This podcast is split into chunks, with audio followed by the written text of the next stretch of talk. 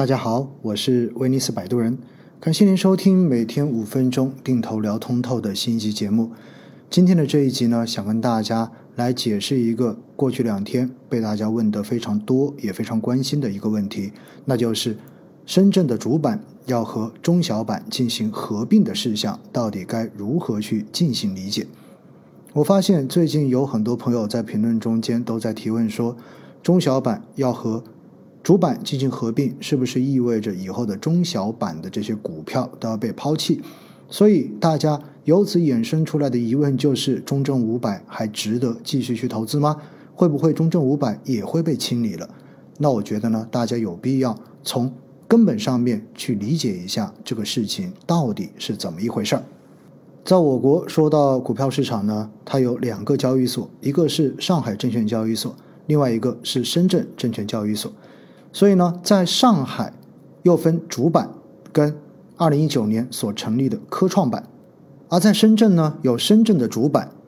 有中小板，另外还有创业板。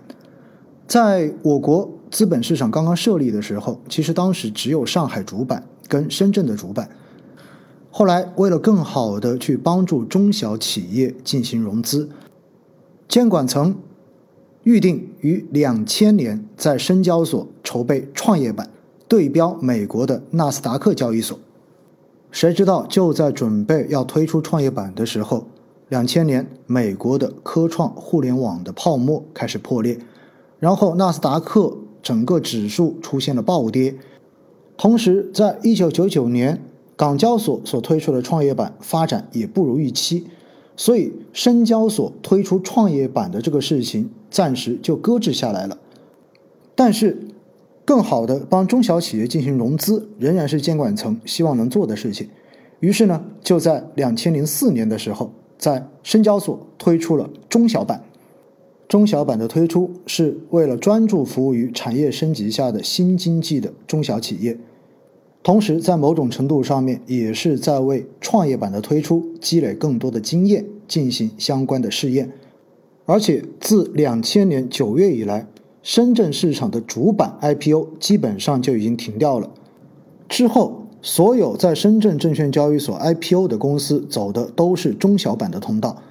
因此，在后面的这十多年，慢慢的，上海市场跟深圳市场就形成了风格上面的差别。往往大盘蓝筹的企业都是在上海证券交易所上市，而在深圳交易所上市的，往往都是偏向于成长，相对而言市值比较小的公司。所以，往往我们提到上证综指，就认为它是一个更偏向于大盘蓝筹的指数；而如果讲到深圳成分指数，那么一般都认为它代表的是成长的风格。那大家知道，在二零零九年的时候，创业板正式推出了。而创业板推出之后，他所做的事情其实就是两千零四年中小板推出来时候要做的那些事情。因此，我们其实可以理解为中小板当时的推出，其实就是一个为了后面建立创业板而做的一个过渡性安排。自从创业板推出之后，其实中小板的历史使命就已经完成了。后面呢，中小板的相关的规则不断的进行调整，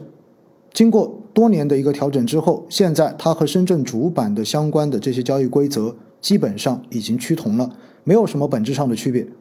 而因为十多年以来深圳主板再也没有进行过 IPO，所以在某种意义上面，中小板在创业板推出之后，它实际上所起到的就是深圳主板的作用了。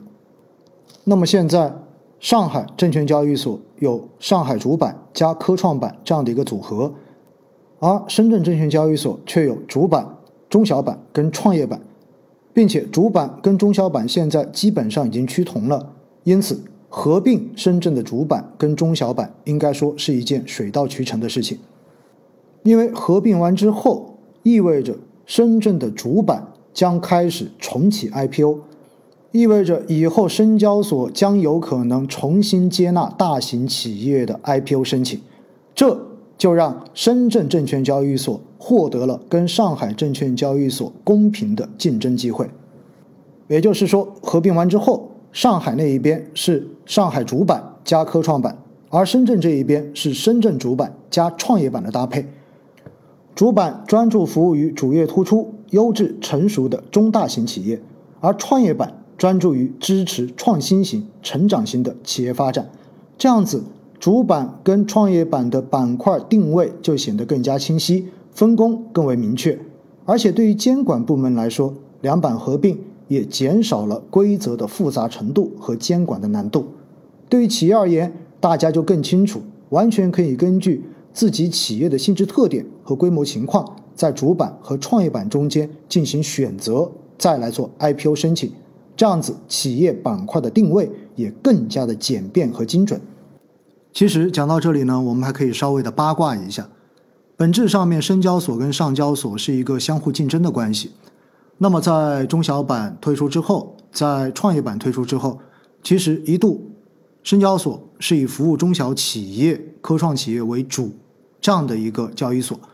所以呢，中大型公司的上市、成熟企业的上市，基本上都会是在上海证券交易所上市。那么大家相安无事，各做各的。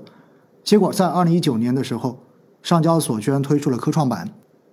这就意味着上交所在做好自己针对成熟的大中型企业上市服务之外，把手伸向了中小型的科创企业，这就直接动到了深交所的奶酪。所以在这种情况之下，深交所在科创板推出之后，经过各种努力，首先是争取了创业板先试行存量的注册制落地改革。那么接下来这一次，终于把主板跟中小板进行了合并之后，使得深圳的主板可以开始重启 IPO，也就意味着它也开始直接跟上交所竞争成熟的大中型企业上市的业务。所以这一次的合并对于深交所来说可能意义重大。这次的合并呢有四个不变：发行上市条件不变。投资者门槛不变，交易机制不变，证券代码和简称不变，仅仅只对市场产品、技术系统等少数差异化的规则进行调整而已。同时，统一业务规则和统一运行监管模式，因此两者的合并并不会影响到在两个板块上面上市的这些公司。好了，在了解了这个合并背后的逻辑之后和历史的严格之后。那大家可能关心的就是这个合并对我们个人投资有什么影响吗？其实说实话，没有什么太大的影响。唯一可能直接影响到的就是，如果你有投资中小板指数的相关基金，那么可能就会面临到中小板指数的这种调整。因为按照安排来说，中小板指数很有可能会要变更为中小一百指数。那如果以跟踪中小板指数为标的的这些指数基金也会要在以后同步的来变更他们所跟踪的这个标的，这可能就是对于大家投资直接的影响。那至于大家很担心的说，这个合并是不是会影响到中证五百？我告诉大家，这完全是两个不同的概念。因为中证系列指数本来就是一个跨市场的指数，而此次深圳主板跟中小板的合并。并没有涉及到说要把哪些股票直接就剔除掉了，中小板 IPO 的这些公司最后会被纳入到深圳主板，因此上市公司仍然是在的。所以对于沪深三百指数，也包括中证五百指数而言，他们样本股的空间并没有发生任何的变化。实际上，中证五百指数它的样本股是在上海跟深圳上市的这些公司剔除掉。沪深三百的样本股之后，剩下市值最大的五百家公司所组成的这样的一个指数，因此，深圳主板跟中小板的合并对中证五百指数没有直接的影响，大家无需有过多的担心，也更加不用解读为